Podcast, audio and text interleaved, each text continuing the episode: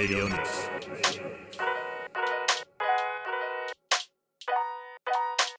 レディオニクス石上野です。あバチって。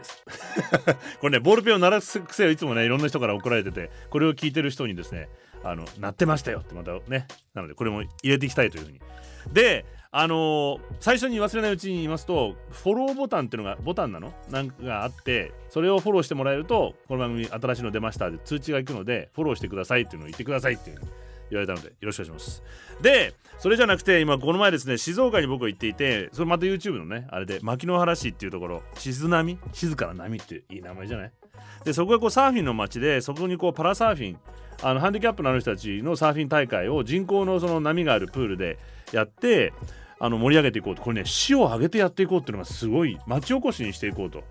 まあ、そのハンディキャップの人たちが安心して来れる街になるとみんなが暮らしやすくてサーフィンも楽しめる街っていうのを町おこしをするっていうのが素晴らしいなと思ってちゃんと市長さんまで挨拶しててね。熱く 熱い市長さんで面白かったけど、まあ、帰りこの大渋滞があるのでま、どうしようかなってダラダラしてすごく遅く帰るか早めに帰るかか考えてたんですけどまあ御殿場までは大丈夫だろうと思ってバーって夕方走り始めたらちょうど西日で気持ちいいじゃないですか。でこう走り始めたらやっぱ案の定御殿場で詰まったので日曜日だったからね。でだったらアウトレットに寄ってみようかなと。時間どうせねかかるんだったら。でアウトレット寄って登山ウェアって高いじゃないですか。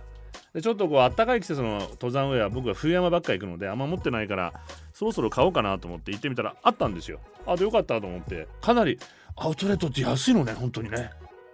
びっくりしちゃっていろんなもの見たけど本当に安いんだと思ってあれいいねって思ってこう歩いてたんですがずっと歩いてるとこれ架空の綺麗な街じゃない？もう御殿場のアウトレットなんて。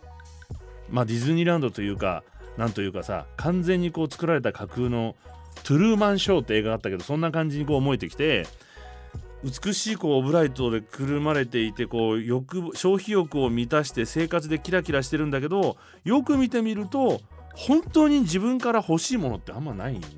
くない？ああいいな安くていいな買ってもいいなと思うものはあるんだけどそうやってそそられるんだけど心からこれが欲しかったっていうものはあんまないんだよね。まあ登山用は必要品だったりもするのでまあそうやってみるとこれ日本の今の縮図みたいだなってどんどん清潔にこう作られていってコントロールされていって考えたらこれやってるの三井じゃねえかとか思うと また神宮のこととか考えちゃって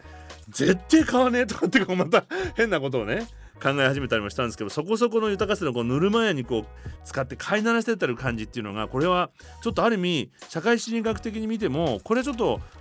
例えばこう前のエピソードで話したナンバー3で話しましたっけ？エドワード・バーニーズっていうこの広告の父 PR の父っていうのがいたじゃないですか父シリーズで。で彼がもともとプロパガンダという言葉が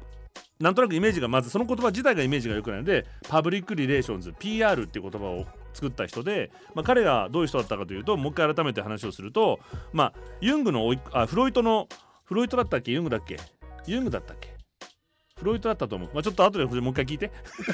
どっちかの甥っ子なんですよ。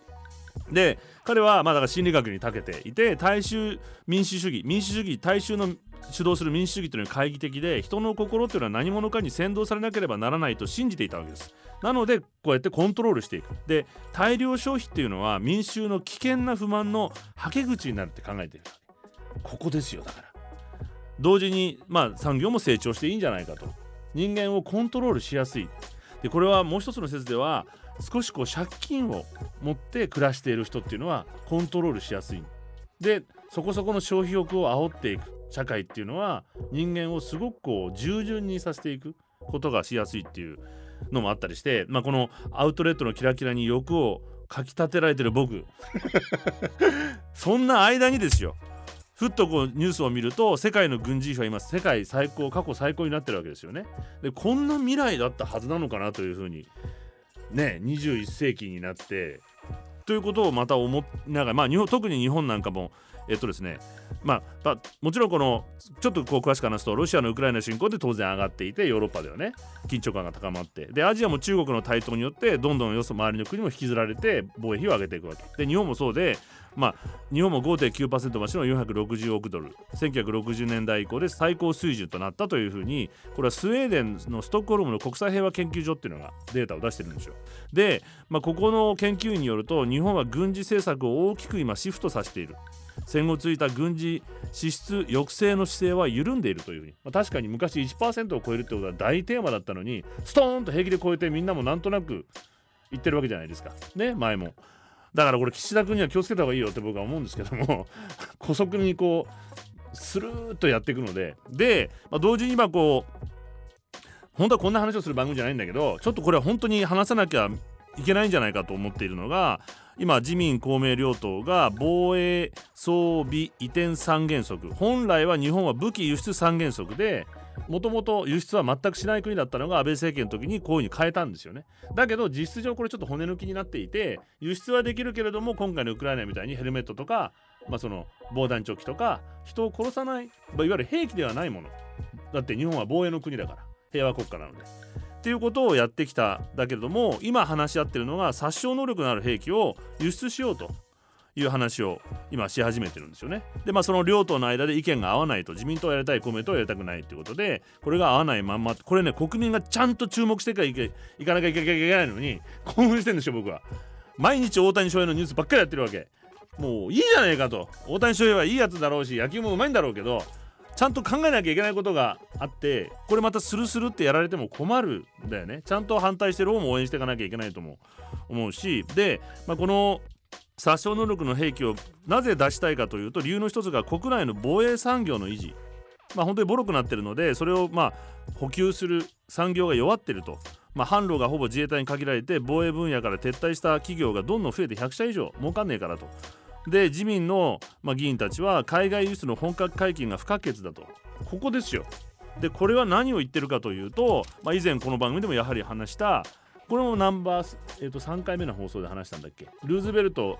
えー、じゃなかった。これはですねアイゼンハワーだ大統領第34代のアイゼンハワー大統領が退任する時にスピーチをしていて、まあ、何を言ってたかというと朝鮮戦争以降生まれた軍産複合体に気をつけろと、まあ、それまで有事の時にうわっとこう軍隊っていうのは国家を挙げて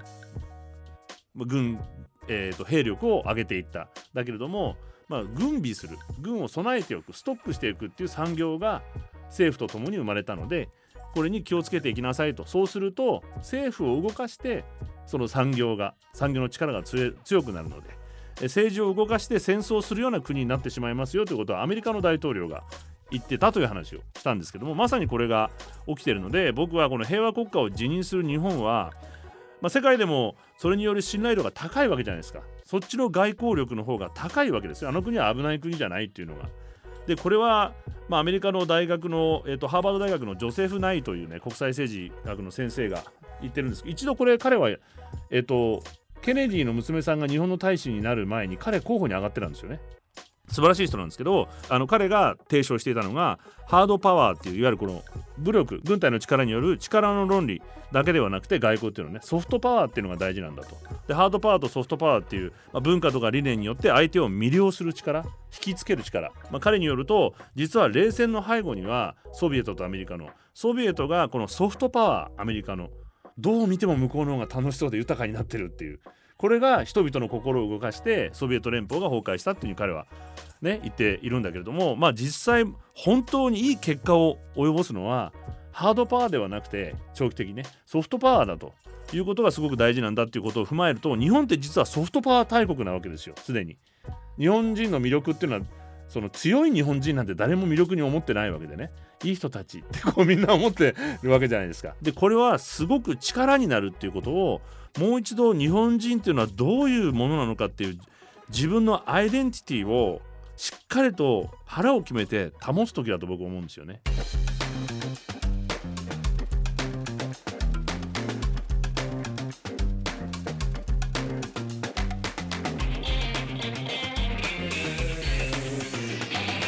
Radio Nix.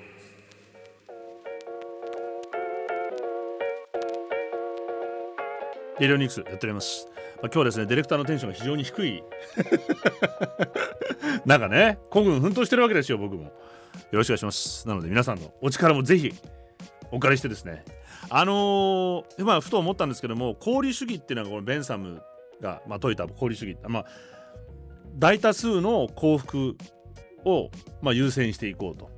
そうすると世の中っていうのは良くなっていくっていうね、まあ、それに対してその後を継いだこう後を継いだというか別の、えー、見るという人は同じ交流主義でもでも大多数の幸せっていうの幸せの質が大事だよねって話をしたわけじゃないですか。でそのアウトレットで僕が思ったのがそのミルの交流主義の中にジョン・スチュアート・ミルの交流主義の中に出てきてるかなりきつい言葉なんですけど満足した豚であるより不満足な人間である方が良くて満足したバカであるより不満足なソクラテスである方がいいと。まあ、ちょっと今ねぐさっと僕はこれを アウトレットで自分で思ってでも確かに、まあ、こ今このぬるい豊かさのそんなに豊かでもなく貧しくもなくの中にいると不満があんまりなんとなくやり過ごしていて実はかなり厳しい経済状態とかにあったりとかいろんな問題を抱えてる国の方が国民がしっかりと政治を監視して動かしてることってあるんじゃないかなと思ったりねしてましてこんな言葉を。思いついたんですけども。大丈夫ですか？もう大変だよね。周りの心配も大人になってくるしていかないといけない。であのさっきこれ武器の輸出の話なんですけども武器の輸出っていうのは好き勝手にやっていいわけではなくて、えっと、一応こう ATT っていう武器貿易条約ってアームストレードトリティっていうのが、まあ、ありまして規制されてるんですよね。これ2010年の12月24日に条約として発行されててそんなに前の話じゃない。それまで好き放題やってきたわけですよ。なので10年ぐらい前まではやりたい放題だったわけ。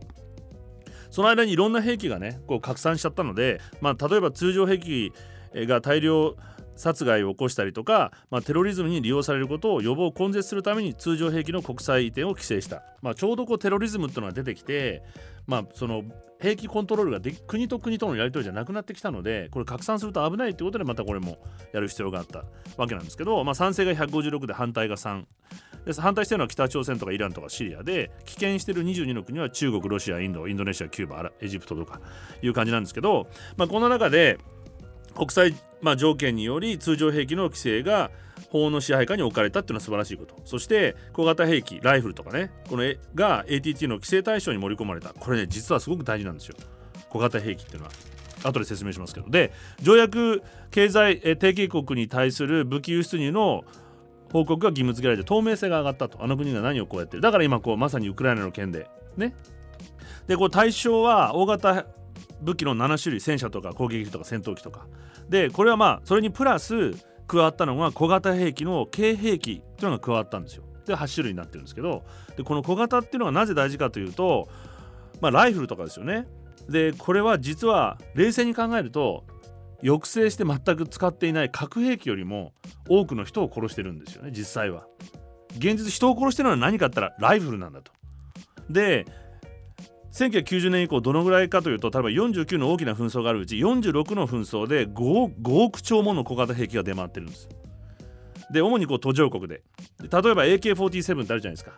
あれなんかはアフリカ諸国でだいたい6ドルぐらいで買えちゃうんだって。だから映画見に行ったりとかご飯を食べるぐらいで買えちゃう。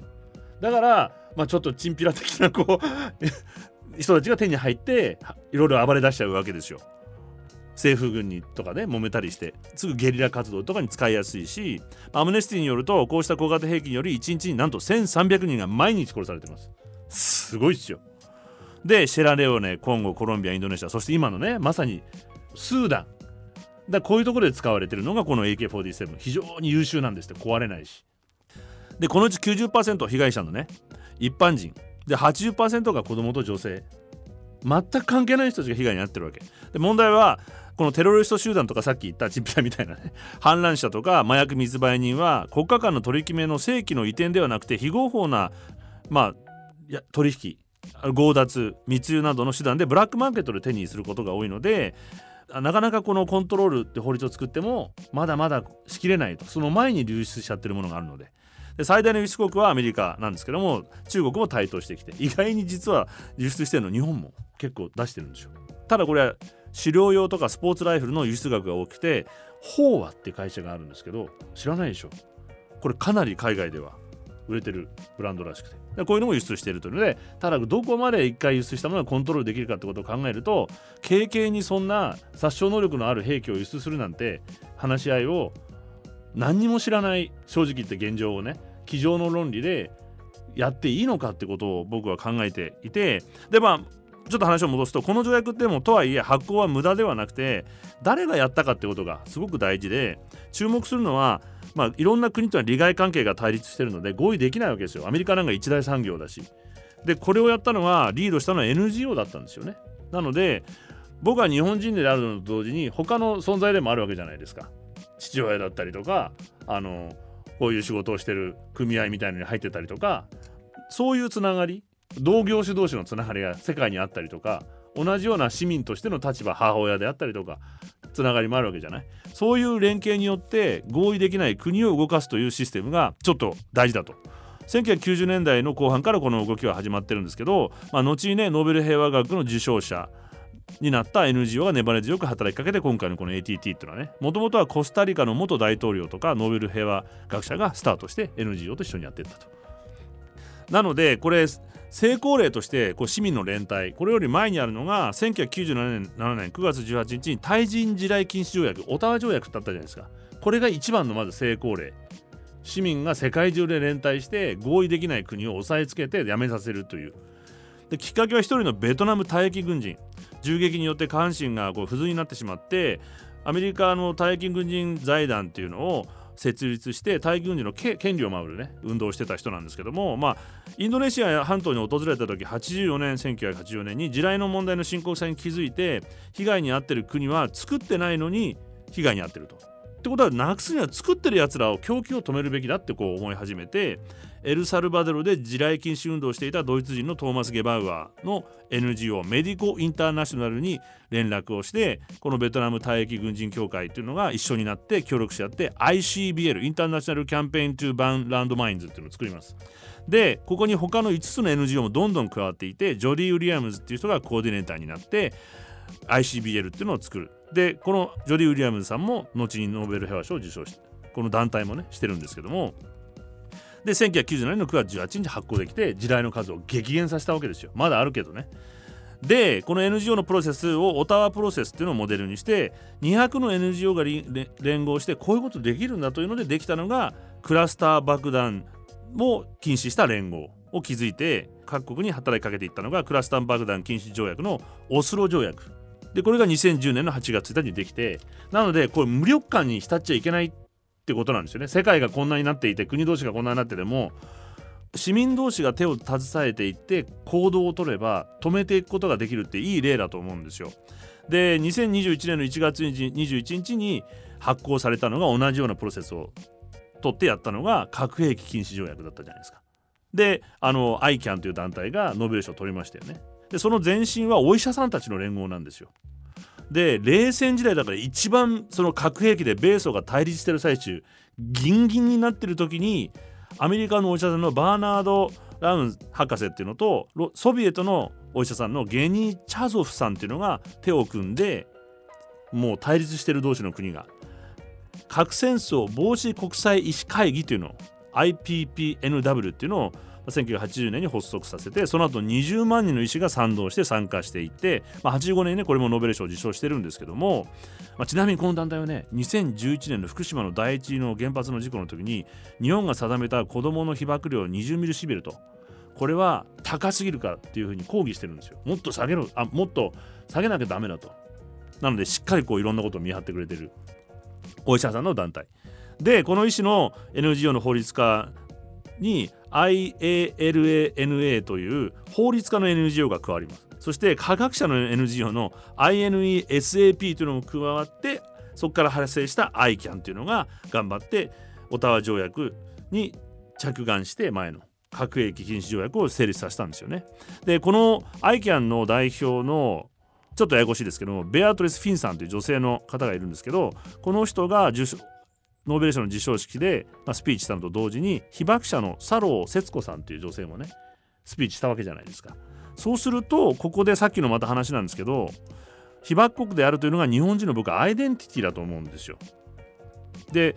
核兵器を廃絶させるのが生き残った日本人のである子孫のこれ僕たちの使命やらなきゃ絶対にやらなきゃいけない。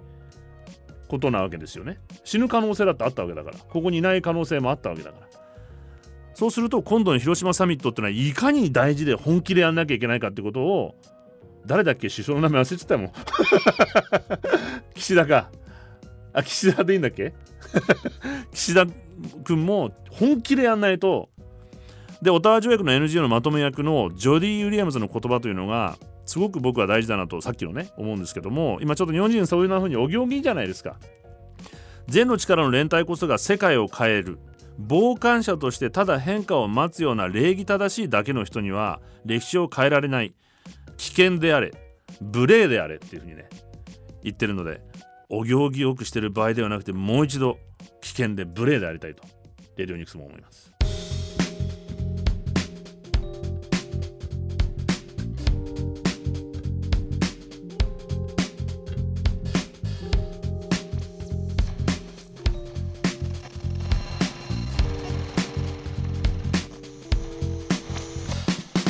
Radio Nix.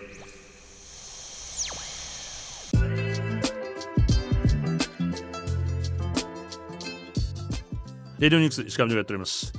戦争のこの兵器っていうのは、まあ、環境破壊っていうのはもちろん引き起こすわけじゃないですか。今ねウクライナであれだけのことが起きてると。で例えば爆弾などの残留物の土壌汚染っていうのがあるんですよ。火薬の、まあ、例えばアメリカだけでも2400万エーカー。世界では数千万エーカーの土地がもう汚染されてしまってると。で特に火薬で使ってる TNT って物質ね。これ第一次世界大戦のがまだ残ってるんだって。でこれ雨が降るとその TNT は土の中に染み込んで地下水まで汚染してその土地で育てられた果物野菜も根から吸い上げてしまうと。でねえっと2015年の9月には第一次大戦中に使われた兵器による汚染のためフランスの北部の農家の農産物が出荷停止になってるんですよ。で北東部のロレーヌ地方のムーズ県のベルダンっていうところがあるらしいんですけどこう第一次大戦の激戦地でこの地で重金属や汚染物質が大量に土壌から見つかってる。でウクライナって本当に食物を作る宝庫じゃないですか小麦畑の。でまた1トンもの不発弾も見つかってる。第一次大戦のね。で10万2000ユーロ分ですから17万ドルとか2000万円ぐらいとかわかんないですけど。まあそのぐらいの牛乳も廃棄したりしなきゃいけなくて他にもこの地域の7つの農場の農産物が廃棄処分になっててで第一次大戦中に何十億発の砲弾が使用されそのうち30%は不発。フランスでは年間平均467トンの大砲をいまだにこう処理してるんですって。でイラクの油田とか化学兵器核兵器とかベトナムの枯葉剤とかイラクの劣化ウラン弾とか戦争はも最大の環境破壊って言われてるんですけども、まあ、例えば TNT を吸収した植物成長が遅かったり枯れてしまうんですけれどもイギリスヨーク大学のニール・ブルースのせという生物学者が TNT 耐性の植物を改良して TNT に耐えられるっていうのを MDHAR6 っていうね酵素を取り除くと植物は TNT に耐性ができてナズナ白犬ナズナなどの雑草で実用化してアメリカ国防省も注目しさらなる研究をしようとしてるらしいんですけどもこんなことする前にやるなよって最初からってことじゃないですか。で例えばさっきの、まあ、ベトナム戦争の枯葉剤エージェントオレンジってやつですよね。1961年から72年に1900万ガロの枯葉剤が450万エーカーにばらまかれてその後機関兵ががん白血病子どもの先天性異常糖尿病流産などなど240万の兵士が被害に遭っていてその後さまざまな訴訟の後1991年ジョージ・ブッシュお父さんの方ね91年だからだよね。国の責任と治療を認め署名して「ジ・エージェント・オレンジ・アクト」というちゃんと法案が通ってます。ちゃんと国がやりますと。でもここまでかかったってことですよ。1961年から71年の戦争の間1991年まで。まあ、正直言って死ぬの待ってるんじゃないかっていう。でこれと似た現象が例えばさあのトリニティサイトあの原爆実験をしたとこあるでしょ？あのアメリカがまだ日本に落とす前に。あそこで被爆してる人たちがいっぱいいるわけ。で立ち会った兵士たちもほんの数年前だよね。調査を始めてんの。今被爆し思いっきりしてるんだから。被爆して実験させられたわけだから。まあいいや。結果ベトナムでは40万の人が殺され50万人の赤ちゃんが先天性の異常で生まれ200万人ががんなどで苦しみ。イラクでは2010年から劣化ウラン弾が使われたと思われていてミシガン大学の生殖毒性学の専門家チームが調査しています。原因は解明できず赤ん坊の先天性異常がやっぱり見つかっていると。そんな中ね。で鉛水銀ウランが両親の髪爪歯から検出されることもある。子どもの先天性の心臓病脊椎裂傷などの異常がもう見つかっていると。でファルージャジェネラルホスピタルでは53家族の組織サンプルを採取した結果鉛水銀ウランが見つかってこのレベルが異常に高いと。親に、まあ、子供がそういうに生まれてしまったりしていて共同研究した現地の医師もアルバスラ・マタニティホスピタルっていう、まあ、産婦人科28家族でも同様の結果だったと。でファルジャでは出生時の15%に先天性異常が認められている。アメリカでは3%で明らかに高いと。5倍ぐらい高い。でこれは劣化ウラン弾が使われているから、まあ、なので戦争はねもう人間の命を奪うだけじゃなくて地球の環境も破壊していく。軽々に考えちゃいけないことだということを改めて。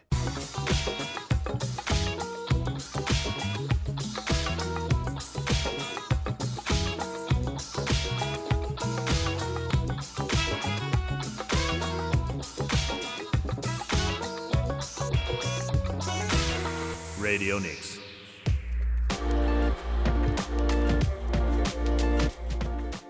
レディオニクス石上がやってます。フォローボタン覚えてた。ぜひねよろしくお願いします。はい。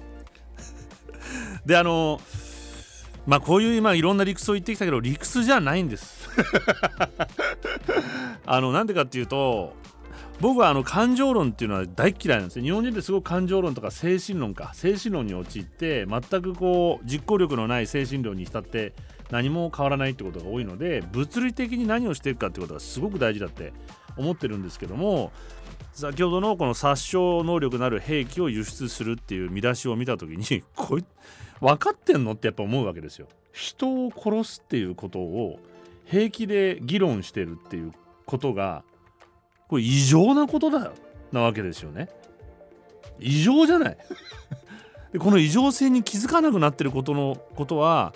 体で感情でもっと分かるべきだと思う痛いとかっていうことと同じようにねで、まあ、例えば今その SNS とかでもロシア兵が、まあ、ちょっと間抜けなロシア兵みたいな感じでロシア兵が殺される様子をこう出てきてちょっと笑いのネタにして回ってる映像が結構回ってくるじゃないですか。この前もなんかエアギターをやってたロシア兵が上空から捉えられていて地雷を落としてボーン。っていうのをえ地雷地雷落とさないか。あれ手榴弾手榴弾を落としてた。手榴弾を落としてドーンとなってるの見てみんなでちょっと悪いやつじゃないのにねみたいな感じで書いてあって笑ってるんだよね。でこれは本当に身体性っていうのがなくなってきてるわけじゃないですか、まあ、なので、まあ、何回か前にお話しした戦争自体を今一刻も早く止めなきゃいけない。で、まあ、これはずっと僕今までこういう話をしてきてどの番組でもこの長いキャリアの中で一回も最後までちゃんと話したことはないんだけれども触りまでしか。だけど僕が一番この戦争ってものに対して体で嫌悪感を持つようになったこの前ちらっと言いかけましたけど理由っていうのがあってそれまでは僕もどちらかというと体では分かってなかった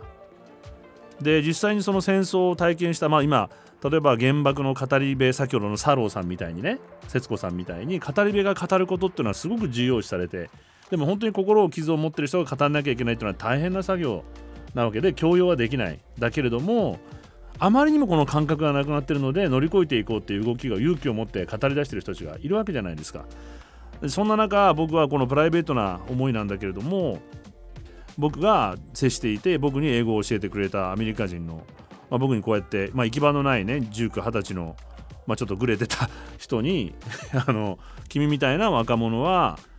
あ手に職をつけてないと生き残っていけないからって言って本当に10時間ぐらいとか付き合ってくれるわけですよ。これやっとけって言って。自分はお酒飲みながらね。でまあそんな思いで付き合ってくれた人がやっぱりベトナムの機関兵で、まあ、彼のおかげでおかげで今こうやって喋ってるのも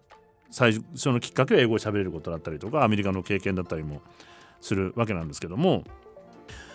まあ、なぜ彼がそういうことを僕みたいな人間に英語を教えるかというとある時やっぱり酔っ払っていて僕は戦場で君ぐらいの、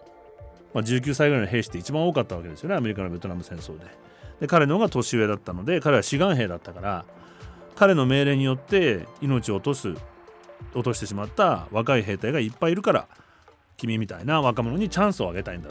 というふうにねポロッとこう言ってくれたことがあって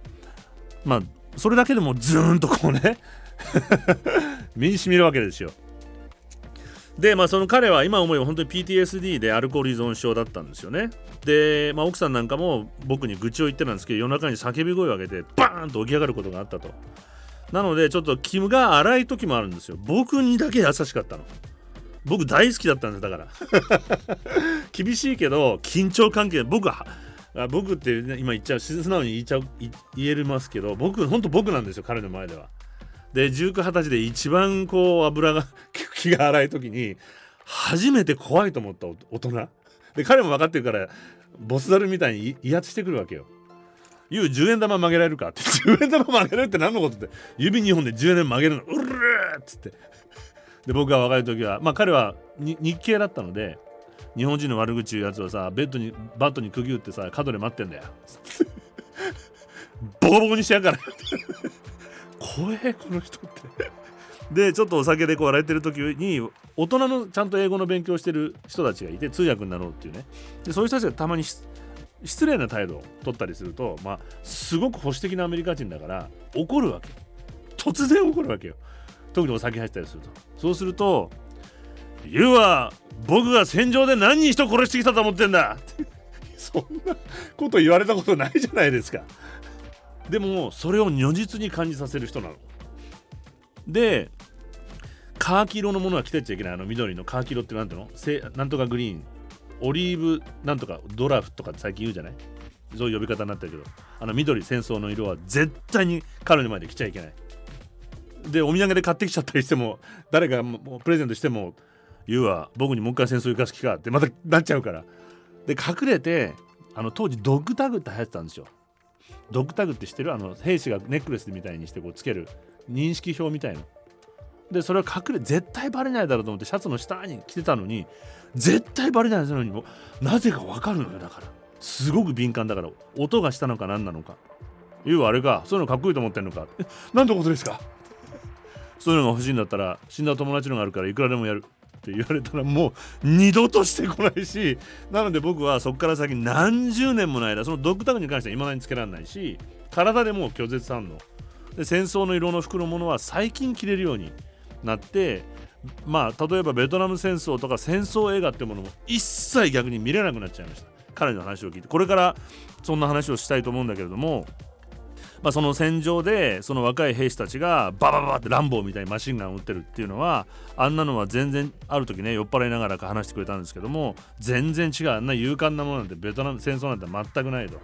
みんな鼻水流して涙を流して大泣きにワンワン泣きながらマシンガンを撃つんだそうです。なんでか怖くてしょうがないんだとみんな。若い子たち初めて連れてかれて殺し合いに送り込まれるわけだから。ワンワン泣きながら撃つ全然勇敢なんてものはない勇壮なものではないと。今ねそんな風に伝えられてるじゃないですか。イラクの兵隊たちが勇敢だという風に。ヒーローだと。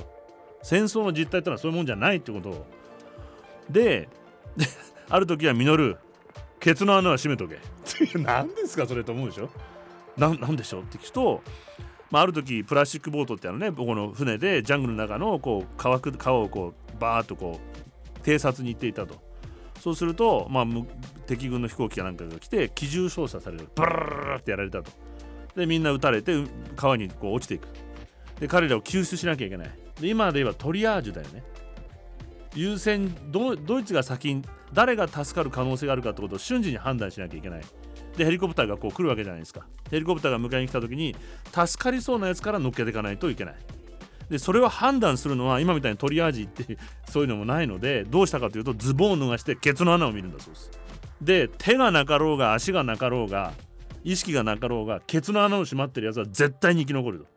一見大丈夫そうに見えてもお尻の穴が緩んでるやつは助からないという判断しかまあ当時なかったんじゃない？なのでいまだに彼は「実大事な時はケツの穴を閉めろ」ってまあ言っていて。である時ジャングルを行軍していたら彼自身もお尻がこう濡れてることが分かって何だろうと思ったらまた地かなと。ジャングルって湿気がで地になりやすい。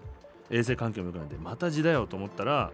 あれ？なんかこれもっと首の辺りもジムジメジメしてるって触ったら首のこう横のところにウジ虫がいっぱいあるんだって。うわなんだこれって取ったら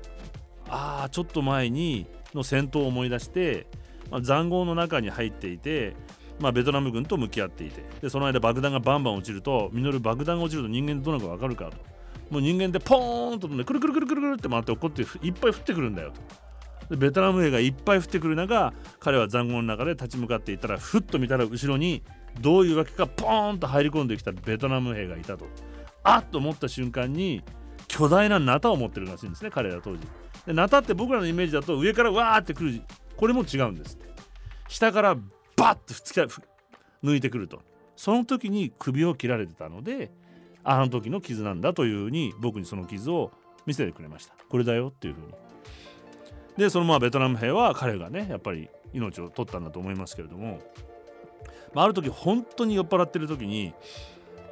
あの僕はねミノルあのリッツのクラッカーっていうのは食べらんないんだよと教えてくれました。これ珍しくそのなんでか何の話をしだしたんだろうと酔っ払ってるんでね。リッツのクラッカー嫌いなのかなと思ったらベトナムの時に軍隊部隊で同じ地域とか別にそういう人たちと同じになるってことはなかなかないんだけど本当にふるさとが同じ地元の幼なじみと同じ部隊に配属されてそうです。でめちゃめちゃいいやつでいつも笑わせてくれて大体食べ物があれば必ず分けてくれるようなやつだったと。でまあ行軍中昼食の時間があって、まあ、本来そこに休憩取る時っていうのはどこに敵がいるか分かんないので360度見渡せる場所で取るそうなんですね。でだけどその時は正面がちょっとジャングルがあるとこでまあそんないい条件の場所いつもあるわけではないのでそこでまあ食事をすることになって、まあ、せっかくそういう時間なのでもちろん幼なじみの2人で並んで食べてたと。そうすると彼が「あのさ知ってる？隣のバラックの弊社にさ看護婦さんが来たの知ってる？ちょっと今日さ夜遊び行っちゃおうぜ」みたいなこう話をしてたらしいんですね。その瞬間キーンと音がして「ん?」と思ったら目の前に突然リッツのクラッカーがバーッと散らばってるんですって。あれなんでリッツのクラッカーがこのとこ誰が散らば散らばってんだと思ったらそのクラッカー一個一個一個から赤いものがじわーっとにじんでくる。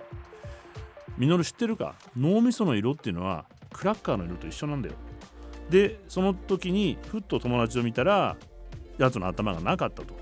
鉄ヘルメットっていうのは斜めから弾丸が来た場合は、ま、ちょっと丸くなってますからカーンって跳ね返しそうなんですね。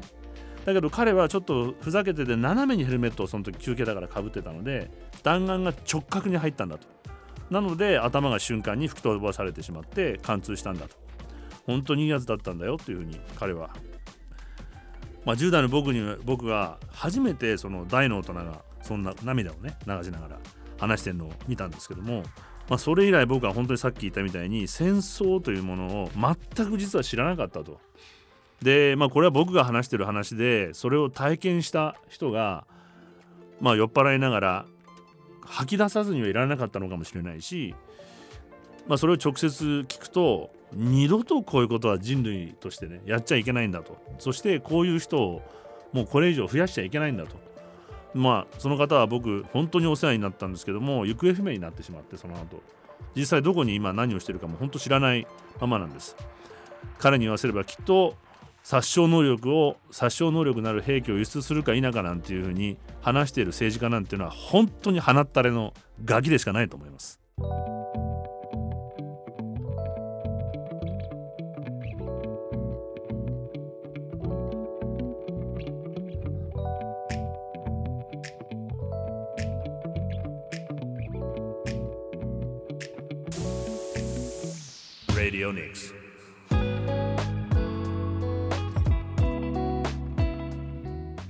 レディオニクス石上がやってます。まあ、ここに関しては本当に僕精神論っていうのが大事なんじゃないかなと思う。どこまでやっていいのかっていうのが自分たちの税金で払っているものが人を殺しているということは許さないっていう殺すようになるってことは許さないっていう精神論が僕はすごくこの嫌悪感を持つってことがね大事なんじゃないかなと思っているんですけどもあとねそのその人がお酒を飲むようになった理由っていうのも昔飲めなかったんですって。で結局その一日戦争やってきて打ち帰打ち帰ってっていうか兵舎に戻っても眠れないじゃない。で何をやるかっていうと僕はコカ・コーラで飲んでたねその時当時「言うコカ・コーラ飲んでんのか?」って「はい」って先生くれるんだけど。それはあのセックスをやる気させなくする薬だぞって。ベトナム兵の間でそう噂だったみたいね。タンクでこう来て自由に飲めるようになってる。でそうすると性欲が減退するんだぞってまあ、言ってましたけど、まあ、まあ彼はそうじゃなくてお酒を飲んだわけ。でなんでか、まあ、そんな風に。でどういうふうに飲むかっていうとワイルドターキーを1本あるじゃない？でこれをぐるぐるぐるぐるって回すんだって。ぐるぐる回すと早く落ちるじゃない？これボトルって知ってる？あ知らない？ボトルの中に入ってる飲みあの液体ってぐるぐるって回して逆さまにするとバーって回りながら早く落ちるのね。のね。なのでもうバラクに帰ったらみんなでせーのってぐるぐるぐるぐるって回してワイルドターキーを1本。で蓋を取ってぐるぐるって回してガッて上向いてドボドボドボドボって飲むんだって。でバタンってしないともうとても眠れもしないと。それからアルコールにね。なのでまあそんな中ねもう一人あのー、ベトナム大気軍人のボブ・ハルビーっていう人がいてでこの人大気軍人。ある男性と会うんですね。誰かというとこれはさっき言った市民の力ってことがすごく大事だっていうふうに思わせる話なんですけれどもえっとジーン・シャープこれいろんな番組で僕話してきてるんですけども最近 NHK とかでも、ね、取り上げられたりして多くのこう民主化運動の背後にこのジーン・シャープっていう人が考えてた手法が実は生きてるんですよ。何かというとアメリカの政治学者でマサチューセッツ大学の名誉教授でもう亡くなってるんですけどねこの前。でアインシュタインアインシュタイン研究所っていうのを上級所、まあ、彼が作ったんですけどアインシュタイン。1953年朝鮮戦争にアメリカではこれあるんですけども良心的兵役拒否っていうのがあるんですね。で9ヶ月と10日入国します。戦争俺は人を殺さないと良心的に。で拒否すると刑務所入れられます。当時徴兵制なので。であくまでも養子が許さない。何の影響力もない。ここで自分が抵抗してもね。解決できる方はないのかとこういう、まあ、さっき言った人を殺さないっていうこと。暴力を使わないっていうこと、まあ、同時期にマートマ・ガンジーの非暴力闘争の本と出会ってます。そこで彼はまあインド独立を勝ち取ったね。暴力を使わずに。で彼はこれから非暴力闘争の研究をしたいこと兵役拒否で入国していることを当時アルバート・アインシュタインに 手紙を書くんですよ。そうすると彼がすごく喜んで返事が来て、まあ、後に原稿の序文まで書いてくれる。なので彼の研究所アルバート・アインシュタイン研究所ってなってるんですけども、まあ、その後オックスフォード大学オスロオスロ大学オスロの大学でそしてハーバード大学で研究して暴力を使わず平和的に問題を解決する方法を構築しましたでここで出会ったのがさっきのベトナム退役軍人のボブ・ハルビー大佐陸軍のねもうすごいベトナム戦争の英雄なんですよ彼は。で、まあ、ある日大学に用事があってハーバード大学の中を歩いてると掲示板の看板があったんですね。公演やってますみたいな。見るとそのジーン・シャープの公演非暴力解決プログラムって書いてあってこのヒッピー野郎と。何が非暴力だ。戦争のプロだから。戦争の背の字も知らねえでと思ってやってやると思って彼は会場に行くわけですよ。で行ってみたら普通の学生たちがいっぱいでどうやらこれ情勢が違ってくるわけです。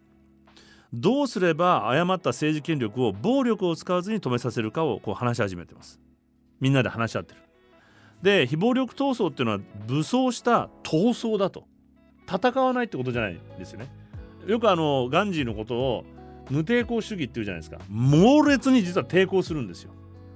闘争なの戦いなの。武力を使わない戦略なんですよ。でまあまあその非暴力闘争とは武装した闘争でありしかしその武装兵器は心理学社会学経済政治という兵器で武装して戦う。非暴力主義というのは無抵抗主義ではなくてこうした最も強力な兵器はどんな暴力よりも強く不正を倒す力になるというふうにこのジン・シャープが語ってるのを聞いて大佐はびっくりするんですなんでかというとヒーローでもあるけれども戦争のプロとして暴力的な問題解決の限界を彼はもう知っていたんですよねベトナムで。ベトナムで人を殺す以外の方法を見つける必要性を強く感じてた。だけど問題解決しなきゃいけないわけだから。で1992年このボブ・ハルビビルマ内戦に行ってアメリカ国防省の武官役人として軍事政権の下のビルマに赴任していたんですね、まあ、軍事政権を打倒する側の方に。で退役後軍事政権に抑圧されている少数民族のカレン族のゲリラにジン・シャープの非暴力闘争のやり方を指導してます。で兵士の一人がこの情報一体今までどこにあって20年間も戦って人を殺しちゃった殺しちゃったじゃないかとなんで早く教えてくれなかったんだっていうふうにでなのでもっと分かりやすい本を書いてくれというふうに聞いてボブ・ハルビーは本を書いてくれ本がなかったのでジン・シャープに行って独裁から民主主義を勝ち取る方法を書いてくれと。でその話をジン・シャープは持ち帰りビルマの情勢はわからないので一般的にどうすれば独裁政治を倒して民主主義を勝ち取るかという手法を書きました、まあ、実際その後ねビルマにも言ってるんですけども独裁体制から民主主義へという権力に対抗するための教科書。これ英語でとビルマ語で出します。そこには実は198の具体的な手法が書いてあります。これね実はみんな見てるんですよ。まずしっかりと戦略を立てること。これ天安門で失敗してます。戦略がなかったから。ああいうやり方をすると権力に潰されます。でリーダーを明確にすること。みんなで仲良くやるんじゃないです。これは軍事組織と同じなので戦う組織だから指揮系統をはっきりリーダーを作んなきゃいけないんです。日本でシールズっていうなんか反対したら若者たちいたじゃないですか。京都大学かなんかの。ああいうことをやってもうまくいかなくてただなんかいい気持ちになって自分たちが終わっててメディアが取り上げていい気になって終わっちゃうのも彼はっきり言ってますメディアで取り上げられた時点で活動が終わるからそこで満足しちゃいけないし彼らの団体にはリーダーがいなかったんですよ。緩やかな集まりなんていう綺麗なこと綺麗なこと言っちゃって違うんです。そしてグループの分裂を避ける。私 We として戦わなきゃいけない。でシンボルを決める。例えばジャスミン革命っていうのがあったじゃないですか。そういうシンボルをオレンジ革命とかビロード革命とあるでしょ？シンボルを作るんです。で色を決めます。ここまで具体的に。だからオレンジ革命。でプラカードを持つ。でここすごく大事です。絶対に英語で書く。見てるといろんな国の人たちで分かってる人たちで英語で書いてます。よその国に報道されて味方を作っていくからです。なので今後プラカードは英語で書いてください。でデモの先頭にはおばあちゃんを立てる。女の子でもいいです。とにかく女性を立てる。そして花を配る。見たことあるでしょ？相手の軍軍あの軍隊の兵隊さんの先っちょに花入れたりするじゃないですか。これも実はこういう時に作られてるんです。で暴力は絶対に使ってはいけない。暴力使った時点で暴力で鎮圧されて負けます。ビクティムがビクティム僕たちはお互いに被害者同士なんだということを理解させる。相手の軍人軍隊も警察も被害者なんだよと。僕たち僕と同じ、まあ、こうした詩を198書いてあって本の中にはね。でこうしたものをちゃんとやっていってボブ・ハルビーはセルビアの実際にミロシャビッチ政権ありましたね。倒した学生グループをにこのやり方を教えて実は当時見事成功してるんです。ミロシャビッチ政権倒しました。現在この本は30カ国以上に翻訳されています。チュニジアで起こってたあの、えっと、アラブの春。ここの学生たちも彼のとこまで足を運んで勉強してます実は。アラブでどうやって革命を起こすかを彼の通りにやってチュニジアでも成功してます。アラブの春の一番最初ね、まあ、その後なかなかうまくいってない、まあ、ビルマさっき言ったね。ミャンマー。でジョージアグルジア。ジョージアとか、まあ、イランなどなど。実践するのは本人たちなので彼自身の存在はあまり知られてなかったんですけどももういくつか成功例というのは実際あります。でボブ・ハルビー非暴力闘争を貫けば遅かれ早かれ必ず勝つと軍人の専門家が言ってます。屈服しない限り絶対に負けることはない。ギブアップしない限り絶対に負けないと。ジン・シャープは夢を聞かれた時にこうした非暴力の手法を多くの人が学んで圧政から自由になって見事暴力的な紛争解決手段に取って変わること。そうすればテロリストなんかと戦わなくて済むようになる。なんでかっていうとみんながこれすればテロリストすらこれを使うようになるから。非暴力を進めるのは戦術的観点から精神論ではないと。本当に勝てる方法だと。独裁政権は兵器軍隊秘密警察の全てを持ち合わせている。そんな状況下で武器を持つのは敵の道具で戦っているようなものなので勝てるわけがない。勝つ方はこれだけ。世界中の市民がしっかりと意識して何をするか。ということを分析して戦っていけば変えられることはあるというふうに思います。Radio News.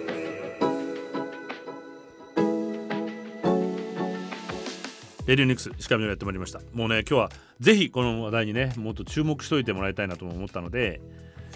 ね。であのー、あそうだ。ツイッターでいい千尋さんって僕女性だと思ったら男性なんだってねあれ なんかそんな感じしない？優しい人なんだねなんか。当時の懐かしい写真が出てきました。インター F のスタジオを撮影したのは夏子さんかな。夏子が撮った写真を。えどうやって自分で持っててくれたのかな？またレディオニクスでも企画あれば参加しますよ。石川さんに稔さんに聞きたいこともあるからメールもしますもう何でも聞いてくださいよ。お願いしますであのその写真は何かというと企画っていうのは僕がアフガニスタンの子供たちに文房具を送った企画でスタジオに集まってきた文房具の写真をね撮ったんですけども本当にみんな送ってくださってねえすごくありがたいと思ってでも最初はその東京 FM で朝の番組やってる時に僕が勝手にやり始めて放送局に怒られたんですけどもこれも。後で和解しましたけどね。あのなんでかっていうととんでもない量の文房具が来ちゃったわけですよ。皆さんの。本当にねもう僕業界のこうなんか人間として根性悪いわけじゃないですか。まあスタッフたちとしてまあ5個が5人ぐらいくらいはまあ企画として成立するんじゃ。みたいなこと言ってたわけ。そしたら話したその日から会社に行く途中に持ってきてくれる人がいて、あ、よかったよかった、これでどうにか形になるねなんて言ったら、とんでもない。宅急便のお兄さんがもう1日3回、台車で段ボール10個ずつだから1日30個ぐらい段ボールで来るようになっちゃって。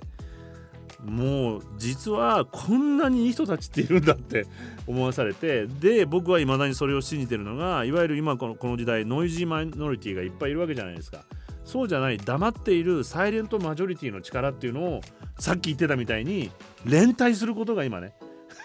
じゃないとノイジーマイノリティののバカたちが勝手なことやっていくから政治家だってノイジーマイノリティみたいなもんだあんなやつら。マイノリティであいつの言ってだってさっきのやつだって76%以上の人が武器輸出しない方がいいって言ってるんですよ日本人今。でこの静かないい人たちの力っていうのがすごく大事だなと思っていて。でなんでそんなことやろうかと思うか思ったかというとそれをずいぶん前にパントマイムをやってる元昔のお笑い芸人の不思議なミュージシャンっていうもう70歳ぐらいの かなり行かれたもう国際的に有名なパントマイマーでもある。すごくファンキーなお父さんがいて彼が昔々アフガニスタンに子供たちに文房具運んだことがあってみたいな話を聞いてたんですよ。でその中番組でジョイセフという NGO と出会ってジョイセフの人が子供たちに文房具とランドセルを送ると何よりもまず色を見て驚くっていうふうに歓声を上げる。子供たちのために作られたものなんてないわけじゃないですか。で子供たちのピカチュウの黄色とかドラえもんの青とかないわけですよ。その色を見てうわーって歓声を上げるというのを聞いてぐさっと来てしまってまた体でじゃあもうこれ色を送ってあげたいと思ってなんか支援活動とかっていうよりね。でその東京 M でやらせていただいて途中から協力してくれたのがジャーナリストの後藤健二さんだったんですよ。でまあ彼はそのジャ日本のジャーナリズムの在り方みたいなことも教えてくれてね。で一緒にアフガニスタン行こうよみたいな話も具体的な金額みたいなことも話してじゃあこれをテレビ局に売るみたいな話も彼はしてきてくれたの。で僕はちょっとなんとなく勘が働いて危ねえなと思って断ったんですよ。で、まあ、彼は、まあ、これ日本のジャーナリズムの問題でもあるんだけれども今海外でその、まあ、それを批判する人たちもいるじゃないですか。トラブルに巻き込まれて。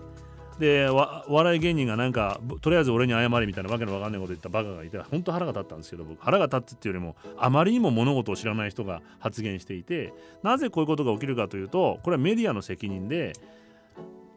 メディアが責任を取らないんですよね。で結局彼らはフリーランスでまず口約束でこういう映像を撮ってくるから買うっていう打診をするんですよ。おおいい絵撮ったら買ってきてもいいよね。あこれな金になるなと思うと自費で行ってで作品を取ってきてで買い上げてもらうわけですよ。でこれやったらさどんどん危険になっていくじゃない。で片や BBC とかよその国はどうなるかとがもう CNN とかねもう施設部隊をがっつりガードをやってフィルターのかかっていない現地からの情報いろんなまあだって今だってまあ、アメリカのフィルターがかかってる情報しか入ってきてないわけでしょイラン、えーと、ウクライナとロシアの話だって実際は。なのでそういうフィルターが入って現地のジャーナリストが行くことの大切さっていうのが、まあ、あるわけですよ。まあ、こういう背後背景がある中、まあ、彼はどんどんエスカレートしてしまったと僕は思うんだけれども、まあ、その中彼が捕まっちゃったわけですよね。でその時にインター F の番組をやっていて僕はどうするか悩んだんだけれどもそのテロリストっていうのは恐怖をばらまく仕事じゃないですか当時怖かったじゃないですか忘れてるかもしれないけど日本もターゲットにするぞって言っていてこう話それますけどターゲットにされて大爆笑した国なの知ってますメキシコ。あの IS がやってることなんて俺たちの日常なんだけどって。言うにっていや首をなんか跳ねたりとかあのそういうの別にいいよカモンって。いつでもいいよ来いよお前らって映像作って流したんだよ。メキシコの人たち。おい来いよお前らって。まあごめんなさい話それでそういうくだらない話じゃないんです。なので恐怖テラーイズムがテラーね恐怖イズムっていうのがテロリテロリズムだから小さなインパクトを与える中で恐怖をばらまいて効力を発揮するわけですよ。だから自爆テロをやってピンポイントで攻撃して次は自分かもしれないと恐怖心を与えていく攻撃がテロリストね。なので恐怖に屈すること自体が間違ってる。彼らの。でじゃあどうやって戦えばいいかというと一人でも笑笑顔にしてやればいいと思ってまた思い出してあじゃあ文房具を送ってすごく厳しい状況なってテロリストも、まあ、今実際 IS 現現状ではねアフガニスタンに入ってますしまだ。そこにいる子どもたちを笑顔にすることが唯一の攻撃だというふうに番組で言ったら皆さん協力してくださって文房具いっぱい送ってくださったんですけども後に、まあ、後藤さんは殺害されてしまって、まあ、それ以来機会があることに僕はこのジョイセフさんっていうのになんかできることがあれば協力させてもらったらいまだにねしてるんですけれども、まあ、これもさっきのベトナム戦争の機関兵で僕に英語を教えてくれた先生と同じで、まあ、この後藤健二さんっていうのも本当にこの当時はよく会っていてその後も連絡を取り合ったりしていた人がまあああいうことになると当然その後の映像なんてのは見れるわけもなく彼が捕まってる最中っていうのも彼を知っていると痩せてるきたなとかあちょっと本当にまあすごい彼は交渉力があるんでその話もいっぱいいろいろ聞かせてもらったんで今こうやってわざと交渉してるんじゃないかなと思いながらその家庭の映像を見ていたんですけども、まあ、これも体としても感情としてもう受け付けないものにしてくれたというふうに僕は思ってるんで今日こういう話をねしてきたんですけども後藤健二さんと話をしていて当時まだビンラディンが見つかってなくてビンラディンはどこにいるとアメリカ政府も躍起になって探してたわけですよね。その時に後藤さんが言っていて僕も本当に同感だっていう話をしたんですけどもビンラディンは誰の心にもいると。誰の心にもビンラディンはいて次のビンラディンももう生まれてると。なのでこうやって文房具を遠回りかもしれないけど配ることが一番の抑止力になるんじゃないかって話を2人でしたんですね。